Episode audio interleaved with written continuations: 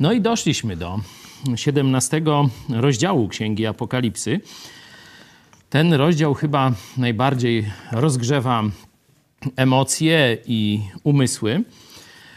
Ten rozdział wraz z towarzyszącym rozdziałem 18, bo rozdział 17 to jest ten bezbożny system religijny, a rozdział 18 system e, gospodarczy, ekonomiczno-polityczny. Także można powiedzieć, te dwa rozdziały można czytać razem i one są jak gdyby takim punktem kulminacji e, narracji tych e, plag są opisa, opisem, który dość łatwo możemy, że tak powiem, odczytać i porównać z historią i geografią.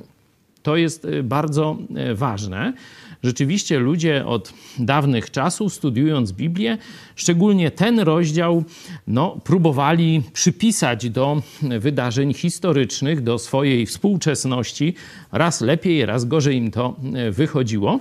My już mamy jeszcze kolejne doświadczenie kilkuset lat, na przykład po reformacji, bo na przykład ten rozdział w czasie reformacji wprost odnoszony był do papiestwa, do kościoła rzymskiego, który, e, które symbolizuje papiestwo, władza papieża, oczywiście e, absolutnie bez żadnej podstawy biblijnej, a mająca podstawy w historii, czyli w czy starożytnym Rzymie, władza cesarska z Rzymu była podobna do władzy e, papieskiej w średniowieczu, czy no, władza feudalna, stąd też te wojny między papieżem a królami, cesarzami, właśnie o władzę polityczną. Kto stoi wyżej, czy papież, czy cesarz. Stąd w czasach reformacji wprost Luter definiował ten opis z XVII rozdziału do Kościoła Rzymskiego. Będziemy o tym dzisiaj więcej za chwilę mówić. Najpierw poproszę kilka głosów od Was, a potem modlimy się i jedziemy z tym no, ważnym e, rozdziałem Księgi Objawienia, ważnym dla nas bo inne rozdziały będą ważne na przykład dla ludzi, którzy będą w czasie ucisku. Dla nas te wrzody, trzęsienia ziemi i tak dalej, no to owszem, opisuje to jakąś rzeczywistość przyszłą, ale nas niespecjalnie dotyczącą, bo to nie jest czas Kościoła. Mariusz Borucki, przypominam sobie, że byłem jeszcze katolikiem z przywiązania, ten fragment wywoływał u mnie wielki smutek. Dziś oburzenie na zdradę Chrystusa przez ten Kościół. Amen. Tu um, rzeczywiście, tak jak mówiłem wielokrotnie, użyte jest najgorsze przekleństwo w Biblii. W Biblii znajdują się ostre wyrazy, e, które niekiedy można by zakwalifikować jako przekleństwa albo takie obraźliwe bardzo określenia. Sam Jezus używał na przykład groby pobielałe, pełne trupich, cuchnących, ohydnych kości e, i tego typu obrazy. E, ale tu znajduje się największe przekleństwo w Biblii, e, nie tylko to słowo na K, które e, kobietę niewierną, sprzedającą swoje wdzięki przedstawia, ale jeszcze to przekleństwo obarczone, czy w otoczeniu znajduje się wielka, wielka prostytuta, jak ja to tak bardziej współcześnie tłumaczę, kiedyś wielka nierządnica też po polsku. E, w tłumaczeniach angielskich, tych najstarszych, tu jest to słowo na W, które w Polsce się tłumaczy na K. E, także rzeczywiście to ma podkreślić też emocje, że to, co tu się rozegra, co będziemy tu widzieli, to jest coś bardzo ohydnego. To nie jest coś złego tylko.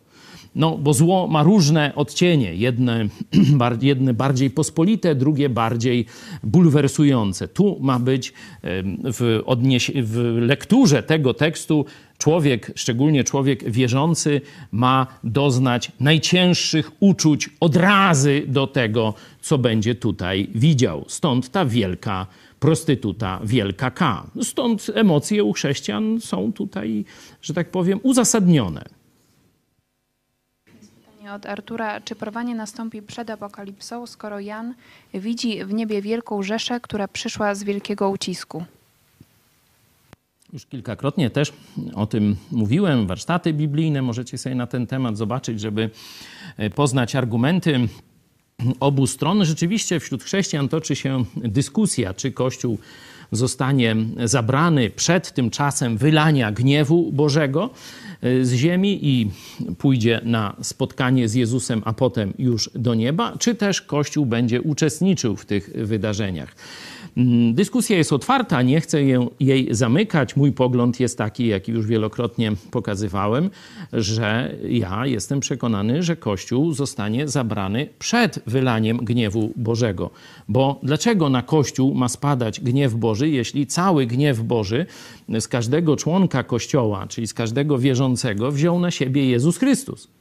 Czyli dwa razy miałby być wylany na nas gniew Boży. No to już taki argument, jest ich wiele, ale to podaje taki argument związany z, z, ze zbawieniem, z kompletnym zbawieniem na krzyżu Golgoty i kto zawoła do Jezusa jest całkowicie zbawiony raz na zawsze.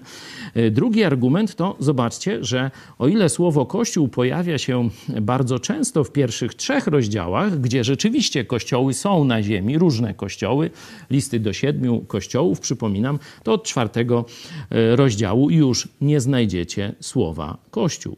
No to Gdyby ten kościół był, no to coś by tu chyba powinno być o nim napisane, a nie ma. No to ja wysnuwam wniosek, że został porwany, tak jak to zapowiada list do Tesaloniczan wprost. Nie trzeba tam żadnych jakichś skomplikowanych interpretacji czy domysłów, tylko wprost apostoł Paweł opisuje porwanie Kościoła w czwartym rozdziale pierwszego listu do Tesaloniczan, a tutaj ludzie, widząc co się będzie działo, widząc porwanie chrześcijan, jeszcze pamiętając co chrześcijanie mówili im o Jezusie, uwierzą w czasie wielkiego ucisku w Jezusa. Tak, to prawda. Będą musieli ponieść śmierć z tego powodu, znaczna część z nich, bo będzie przymus y, przyjęcia znamienia bestii i oddania chwały antychrystowi. Y, przypominam, przyjęcie znamienia będzie równoznaczne z y, nakłonieniem swojej woli, żeby stać się niewolnikiem antychrysta. Będzie to świadoma decyzja. Ci, którzy będą chcieć przy Jezusie trwać, odrzucą tę decyzję i z tego powodu władza rządu światowego uzna ich za wrogów publicznych i będzie ich prześladować, torturować, a e, tych, których złapie i nie będą chcieli przyjąć znamienia bestii, będzie zabijać. To już czytaliśmy. Stąd są ci właśnie wierzący z czasu apokalipsy. Oni to nie, nie są tożsami z wierzącymi z czasu łaski, kiedy możesz uzyskać miejsce w niebie, kiedy szczerze zawołasz do Jezusa Chrystusa. To się właśnie nazywa zbawienie z łaski przez wiarę. Jezus już wszystko zrobił na krzyżu, całkowicie, w pełni, raz na zawsze zapłacił karę za wszystkie Twoje grzechy, nawet przyszłe. I teraz Ty decyzją swojej woli, czyli aktem wiary, mówisz do Jezusa: Jezu, zbaw mnie, zamieszkaj w moim sercu. I w tym momencie, tak jak opisuje list do Kolosan, jesteś wyrwany, zostajesz wyrwany z ciemności i przeniesiony do królestwa Jezusa Chrystusa. Zobaczcie sobie pierwszy rozdział, tam dwunasty werset listu do Kolosan. Także tyle. E, na dziś, przed e, modlitwą i lekturą, tego ważnego e, dla nas e, tekstu. Więcej na ten temat są warsztaty biblijne, także odsyłam. Oczywiście możecie też pisać pytania, swoje wątpliwości. Kontakt małpa megakościół.pl. A teraz poproszę o modlitwę. Dzięki Ci, Panie Jezu, że zechciałeś nam objawić Twoje słowo i Twoją wolę. Dziękuję Ci, że możemy wiedzieć też, co się stanie w przyszłości, o tych strasznych wydarzeniach nadchodzących na ten świat bezbożny i zbuntowany wobec Ciebie, za to, że Ty wymierzysz ostateczną sprawiedliwość. Dziękuję Ci, że jesteśmy zachowani od Twojego gniewu dzięki krwi Twojego Syna Jezusa Chrystusa. Dziękujemy Ci, Panie, że możemy też um, uczestniczyć w tej służbie głoszenia dobrej nowiny w Tobie, ratunku, jedynego ratunku w Tobie, jaki jest człowiekowi otwarty dla każdego człowieka, by mógł przyjść do Ciebie, wyznać swoje grzechy i przyjąć Twoje przebaczenie. Dziękuję Ci, że jesteś Panem historii i sprawujesz całkowitą kontrolę nad tym wszystkim, co ma się wydarzyć. Amen. Amen. No to bierzemy się do lektury. I przyszedł jeden z siedmiu aniołów, mających siedem czasz, i tak się do mnie odezwał. Chodź, pokażę ci sąd nad wielką wszetecznicą, która rozsiadła się nad wielu wodami, z którą nierząd uprawiali królowie ziemi, a winem jej nierządu upijali się mieszkańcy ziemi. I zaniósł mnie w duchu na pustynię, i widziałem kobietę siedzącą na czerwonym jak szkarłat zwierzęciu, pełnym bluźnierczych imion, mających siedem głów i dziesięć rogów. A kobieta była przyodziana w purpurę i w szkarłat i przyozdobiona złotem, drogimi kamieniami i perłami. A miała w ręce swej złoty kielich pełen obrzydliwości i nieczystości jej nierządu. A na czole jej wypisane było imię o tajemniczym znaczeniu. Wielki Babilon, matka wszetecznic i obrzydliwości ziemi. I widziałem tę kobietę pijaną krwią świętych i krwią męczenników Jezusowych. A ujrzawszy ją, zdumiałem się bardzo. I rzekł do mnie anioł: Dlaczego zdumiałeś się? Wyjaśnię ci tajemnicę kobiety i zwierzęcia, które ją nosi i ma siedem głów i dziesięć rogów. Zwierzę, które widziałeś, było i już go nie ma, i znowu wyjdzie z otchłani i pójdzie na zatracenie. I zdumieją się mieszkańcy ziemi, których imiona nie są zapisane w księdze żywota od założenia świata, gdy ujrzą, że zwierzę to było i że go nie ma i że znowu będzie. Tu trzeba umysłu obdarzonego mądrością. Siedem głów to siedem pagórków, na których rozsiadła się kobieta i siedmiu jej królów. Pięciu upadło, jeden jest, inny jeszcze nie przyszedł, a gdy przyjdzie, będzie mógł tylko krótko pozostać. A zwierzę, które było, a już go nie ma, jest ósmym. I jest z owych siedmiu, idzie na zatracenie.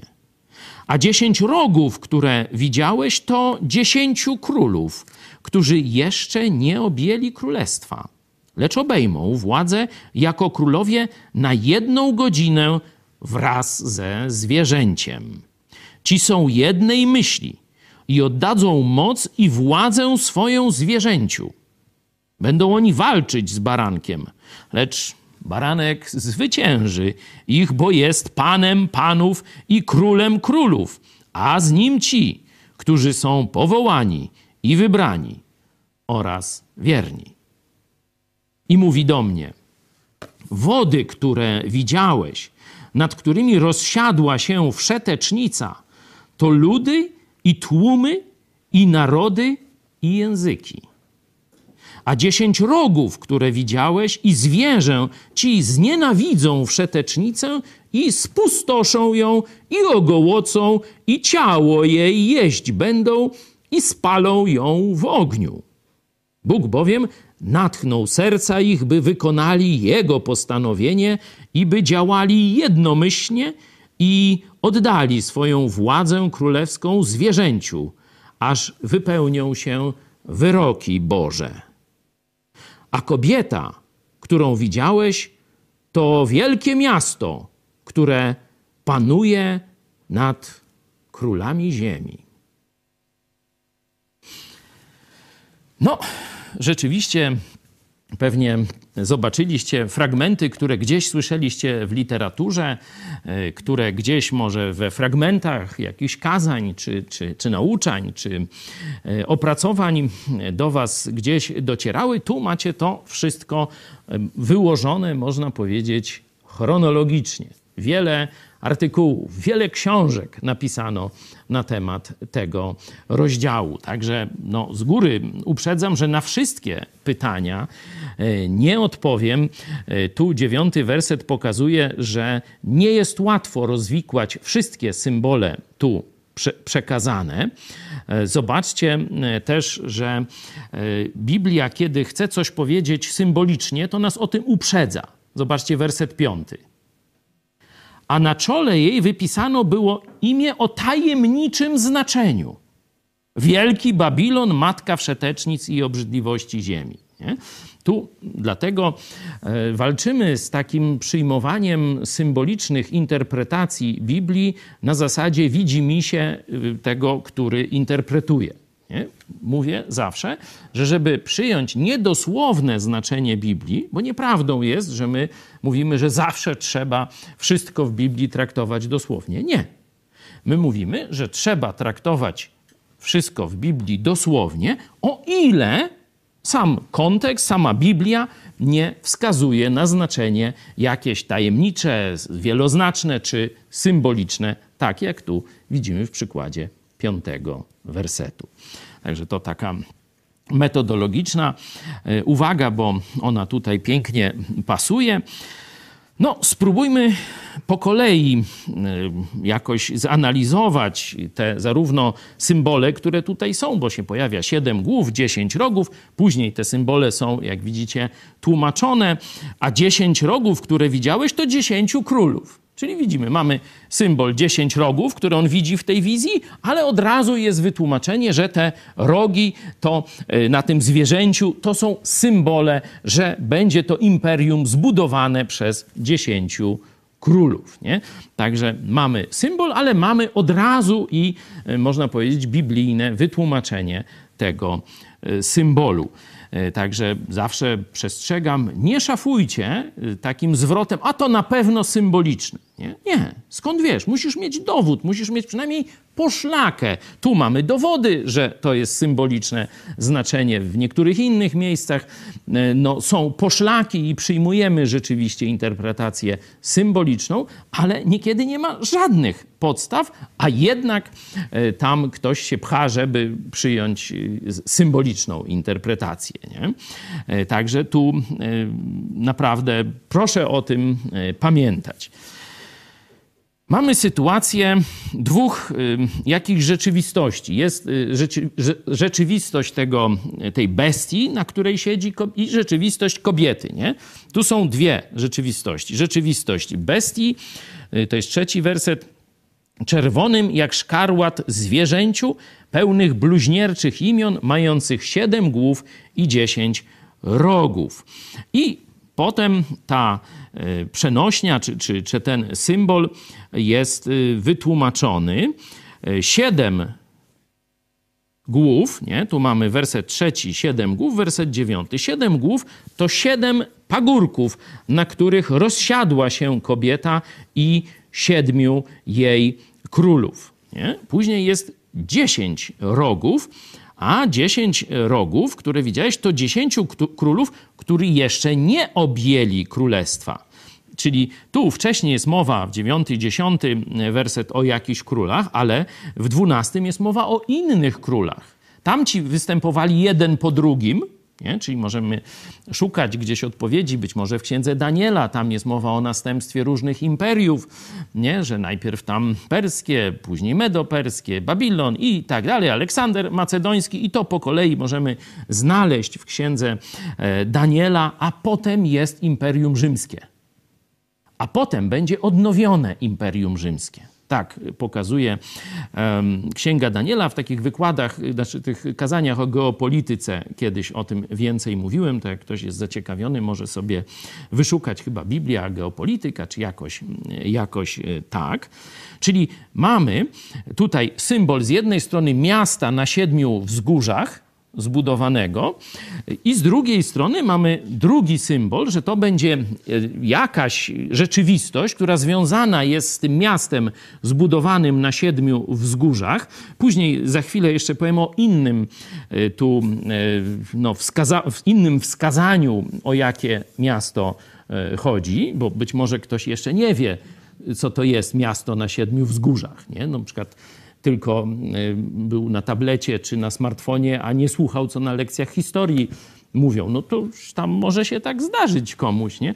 Dla ludzi y, i tamtej epoki, i znających historię, miasto na siedmiu wzgórzach to jest y, oczywista oczywista, można powiedzieć, geograficzna pineska, tak jak to się teraz mówi na mapach Google, nie? To już wiadomo, gdzie to jest. No na tym bucie tak mniej więcej w środku troszkę wyżej, bliżej sznurowadeł z tej strony, chociaż to chyba taki bardziej wkładany, bez sznurowadeł, no ale powiedzmy bliżej goleni niż łydek. E, I tych dziesięciu królów a dziesięciu, dziesięć rogów, które widziałeś, to dziesięciu królów, którzy jeszcze nie objęli królestwa, lecz obejmą władzę jako królowie na jedną godzinę wraz z, z zwierzęciem, z antychrystem. Nie? E, I później jest mowa, e, że e, będą jednomyślni, z jednej strony będą walczyć z Jezusem, a oddadzą władzę temu jednemu imperatorowi. Nie? Czyli najpierw powstanie jakieś światowe imperium zbudowane na wzór imperium, no już teraz trzeba powiedzieć o jakim mieście, tu jest mowa, na wzór imperium rzymskiego, co potwierdza księga Daniela, czyli taki można powiedzieć odpowiednik apokalipsy w Starym e, Testamencie. I oni zbudują ten rząd światowy, kiedy go stworzą, to w pewnym momencie jednomyślnie oddadzą władzę królewską jednej osobie wcielonemu diabłu, antychrystowi. Nie? Także taki obraz tutaj mamy i właśnie na tym imperium siedzi kobieta cudzołożna. Siedzi taka wielka. Nie? Czyli widać, że ona zostanie wyniesiona do władzy, czy, czy raczej będzie niesiona do władzy przez władzę polityczną. Nie? To, co dzisiaj tak tam się pomstuje w Polsce, sojusz tronu i ołtarza. No to tu właśnie ten sojusz, straszny sojusz tronu e, rzymskiego, yy, przepraszam, ołtarza rzymskiego z tronem rządu światowego jest właśnie pokazany jako coś obierzłe Bogu. Coś, co jest nazwane największym bluźnierstwem, matka wszetecznic i niegodziwości i tak dalej. K i H i tak, no już nie ma gorszych słów, żeby opisać to, co tutaj się dzieje w tym jakimś połączeniu władzy kościelnej, władzy religijnej z władzą państwową, z władzą świecką tak zwaną.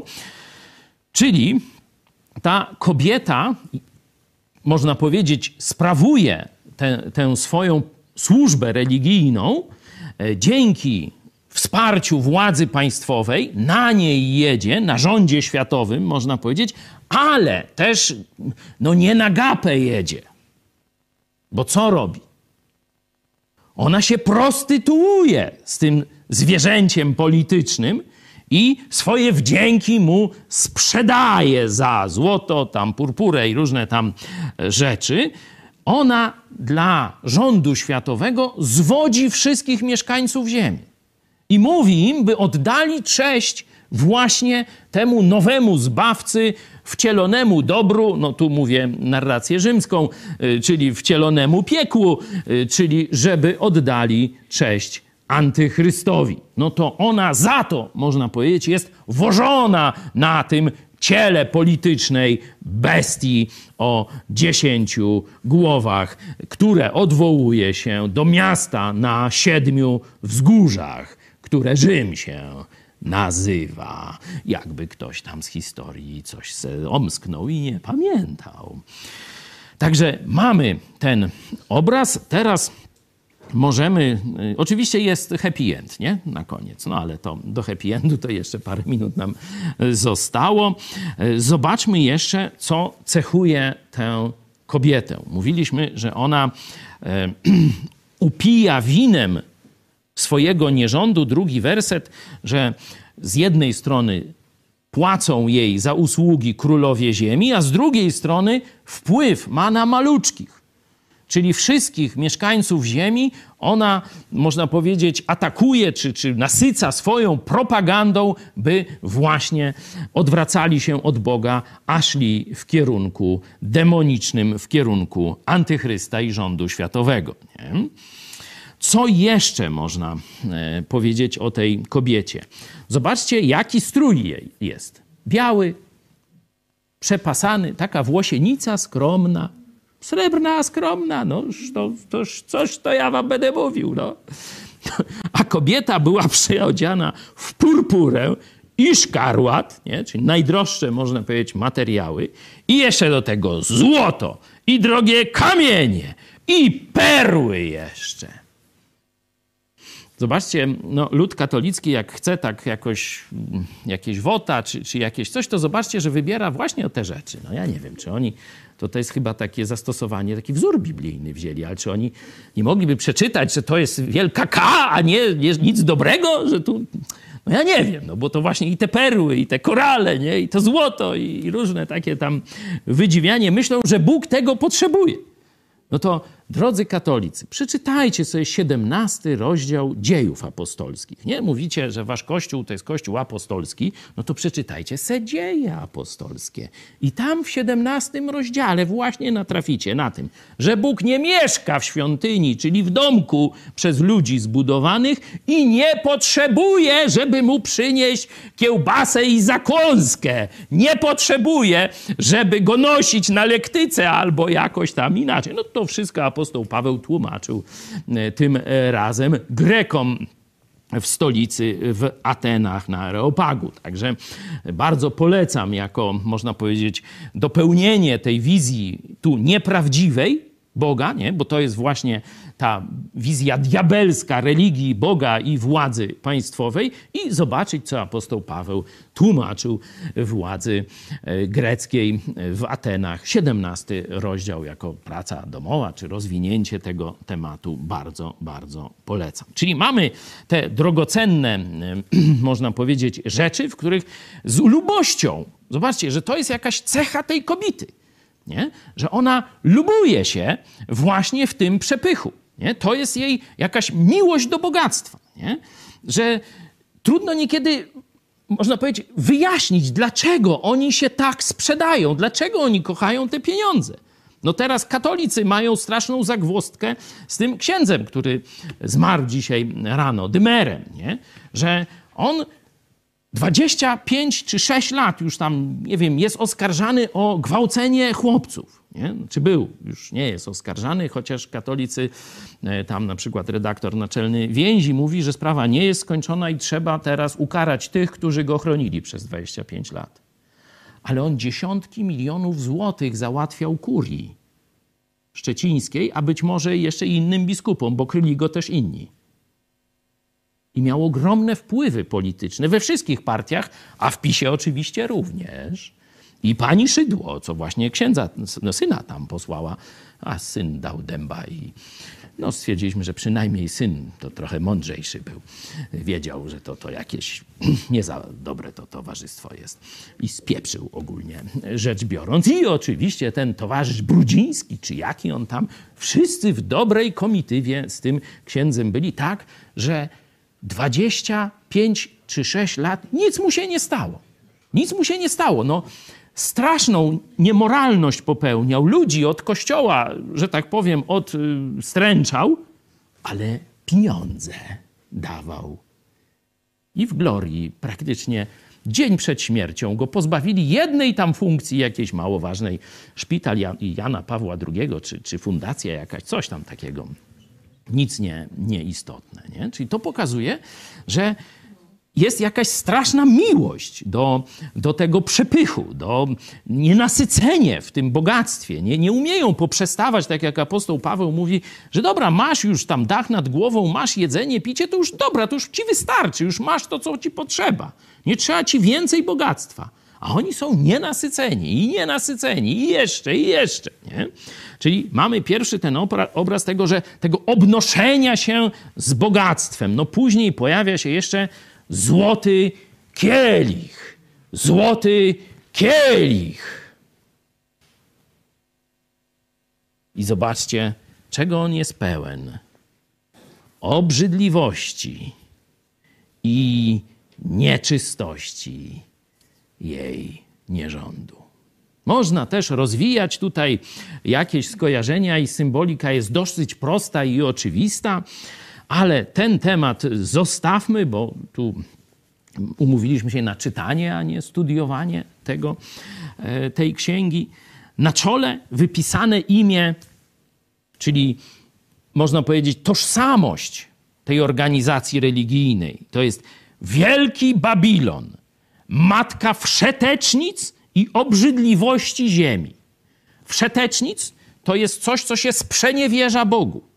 Nie? Czyli to nie jest zwykła puszczalska kobieta, tylko zdradziecka kobieta. Czyli ona musiała być, czy przynajmniej deklarować jakąś wierność, a potem zaczęła się puszczać. Nie? To jest gorsze niż jakby się puszczała od początku. Nie? Rozumiecie, że to jest taki obraz. I do tego, czyli wszetecznic najgorszych, matka, i jeszcze do tego matka wszelkiej najgorszej obrzydliwości. Co można zrobić najgorszego, jaki najbardziej haniebny grzech popełnić, to to popełni ta organizacja religijna. I dzisiaj do Polaków dociera na przykład o ich kościele, że na masową skalę gwałcił dzieci. I to dzieci pobożne, które przychodziły szukać Boga, czy do pierwszej komunii, czy do pierwszej spowiedzi, czy do służby ołtarza jako ministrantów. Tych ludzi setkami, tysiącami gwałcono. Nie tylko w Polsce. Zobaczcie, w całym świecie, bo te afery rozpoczęły się w Stanach Zjednoczonych, potem Irlandia, ale nie tylko. No i teraz dociera to do Polski. Najgorsze obrzydliwości. Matka wszeteczni, czyli najgorszego zwiedzenia antybożego i najgorszych uczynków pod słońcem. To to jest ta organizacja religijna czasów ostatecznych z siedzibą w Rzymie. Ale to nie koniec opisu tej organizacji. Zobaczcie werset szósty. Co ona pije? Czym ona jest pijana? Czym ta organizacja się zajmuje? Widzicie?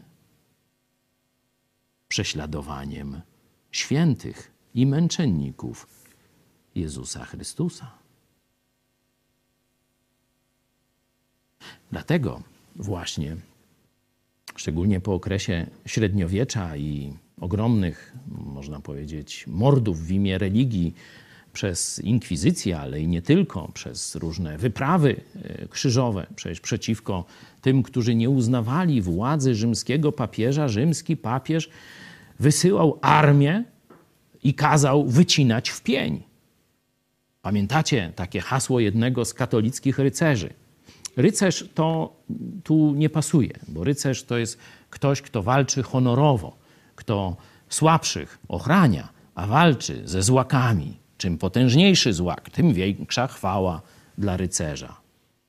A ta menda, wszawa, nie ma gorszych słów, to rycerz to, to, to absolutnie nie pasuje wódz katolickiej krucjaty, kiedy zdobył jedno z miast, tych, którzy nie uznawali kłamstw rzymskiego kościoła, to cywile i niedobitki schronili się wraz z katolikami zresztą do kościoła.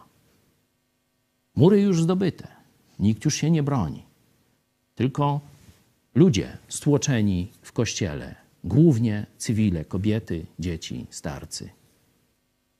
I część katolików, będąca w tej armii, mówi do tego szmatławca, oczywiście przez papieża nagradzanego i wyróżnianego przeróżnymi orderami i zasługami. Wodzu. Ale tam są przecież też katolicy, bo wcześniej papież nakazał wymordować wszystkich. Wiecie, co odpowiedział? ten szmatławiec? Zabijcie wszystkich. Bóg pozna swoich. i wymordowali ci siepacze. Wszystkich.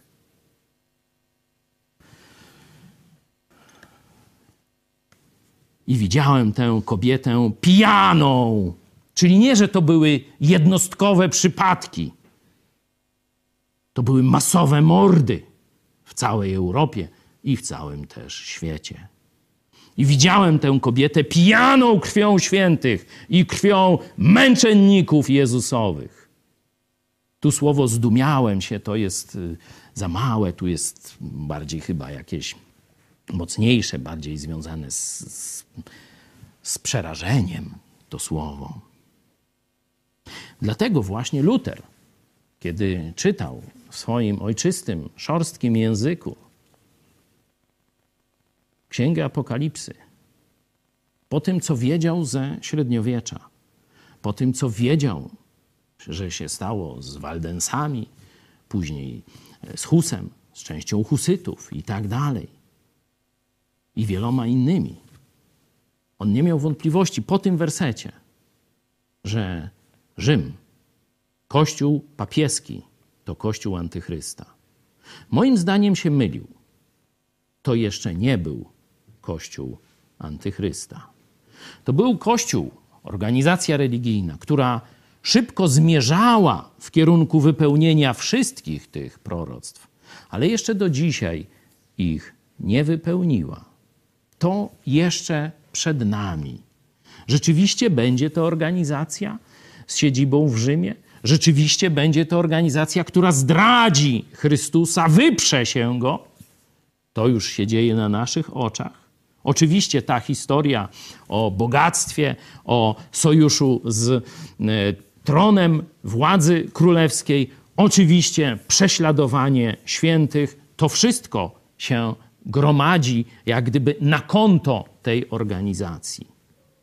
Ale pełni tego miana wielka jeszcze nie zasłużyli na to.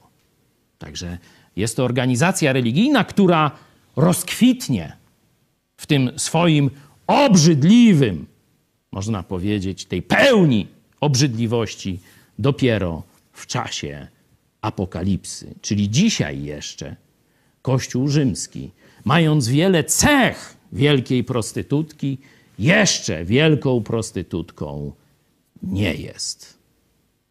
Ale co ciekawe, jest jedyną organizacją religijną, która swoją nazwę bierze od miasta na siedmiu wzgórzach.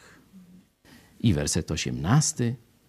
Miasta, tu czasy Jana, kto panował na tym terenie, miasto, które panuje nad królami ziemi. W tym momencie to bezspornie dotyczyło Imperium Rzymskiego, Rzymu.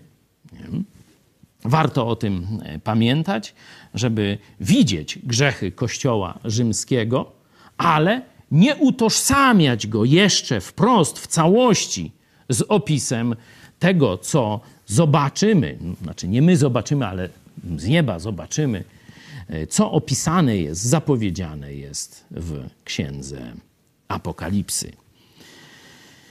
No, jeszcze miałem powiedzieć coś o happy endzie, no to powiem. Zobaczcie, jak dzisiejsza na przykład e, władza wszelaka, czy lewicowa, środkowa, centrowa, czy prawicowa, zawsze chce dobrze żyć z Rzymem.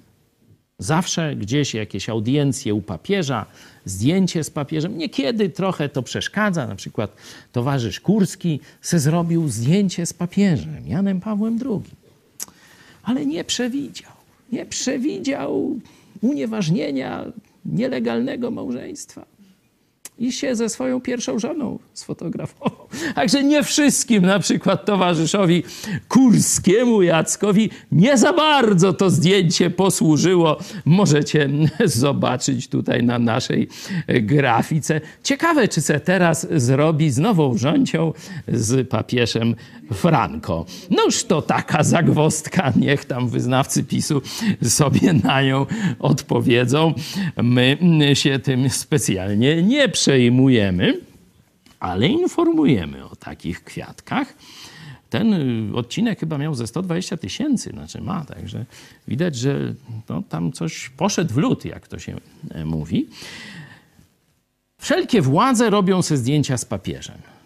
Ale tak naprawdę większość z tych władz ma jak najgorsze zdanie o hierarchii Kościoła rzymskiego. No bo przecież oni mieli kontakt z takimi ludźmi jak Dziwisz, jak ten już nieżyjący ksiądz Dymer. Nie? Oni wiedzą, co to za, można powiedzieć, kondycja moralna tych ludzi, od których kupują głosy wyborców. Bo tu jest handel wymienny, jak na tej bestii, która sobie jedzie i powiewa z piórkiem e, i tak dalej, i tak dalej, ta kobitka tutaj, nie? To jest handel wymienny. Oni dają pieniądze, oni dają bezkarność, a ona daje głosy tłumu, którego, który zwodzi swoimi zaklęciami i kłamstwami. Ale w duszy to ich nienawidzą. I to gdzieś tam wychodzi w różnych wypowiedziach, a tu w tym happy endzie, zobaczcie, wyjdzie w pełnej krasie. Niech będzie.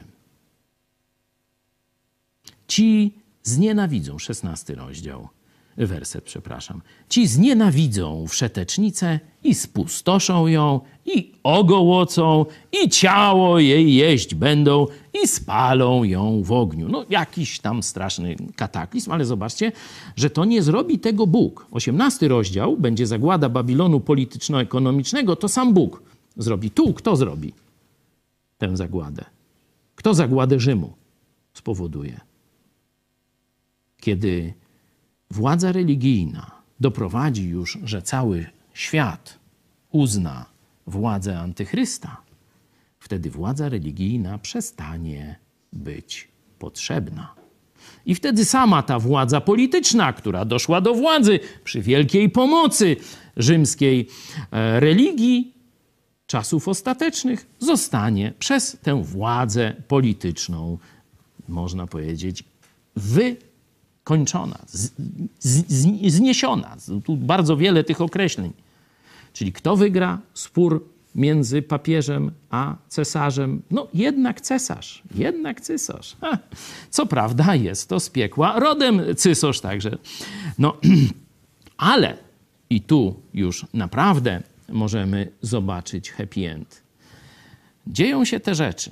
Powstaje rząd światowy Najpierw składający się z tych dziesięciu bloków, potem przekazanie władzy antychrystowi, potem wykończenie światowej religii, która już jest niepotrzebna, bo już wszyscy są w zamordyzmie. Ale kto nad tym sprawuje kontrolę? Zobaczcie, 17 werset na przykład.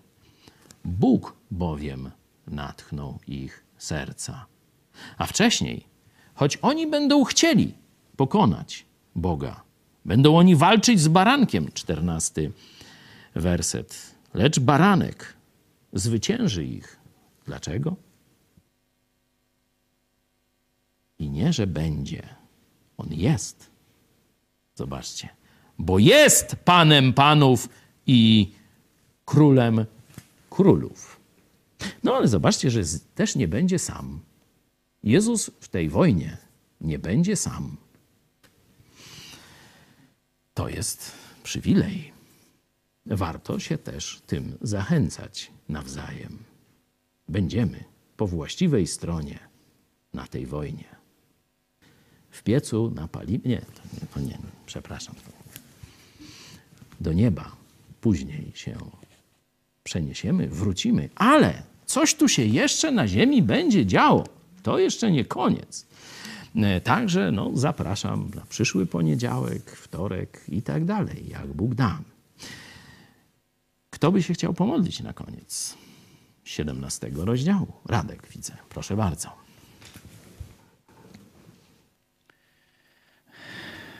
Panie Boże, chwała Ci za, za Twoją wielkość, chwała Ci, że Ty jesteś święty, e, że jesteś sprawiedliwy. Też dziękujemy Ci za Twoją łaskę. I też chwała Ci Boże, że zakończysz ten, e, ten świat, w którym tą rzeczywistość, w którym e, tak króluje grzech. Chwała Ci za ten gniew, który wylejesz i sprawiedliwość e, zatriumfuje Twoja.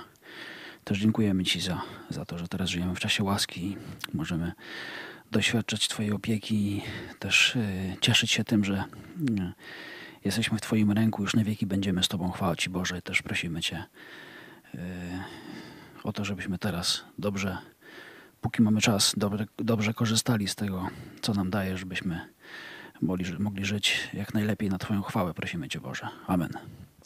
Amen.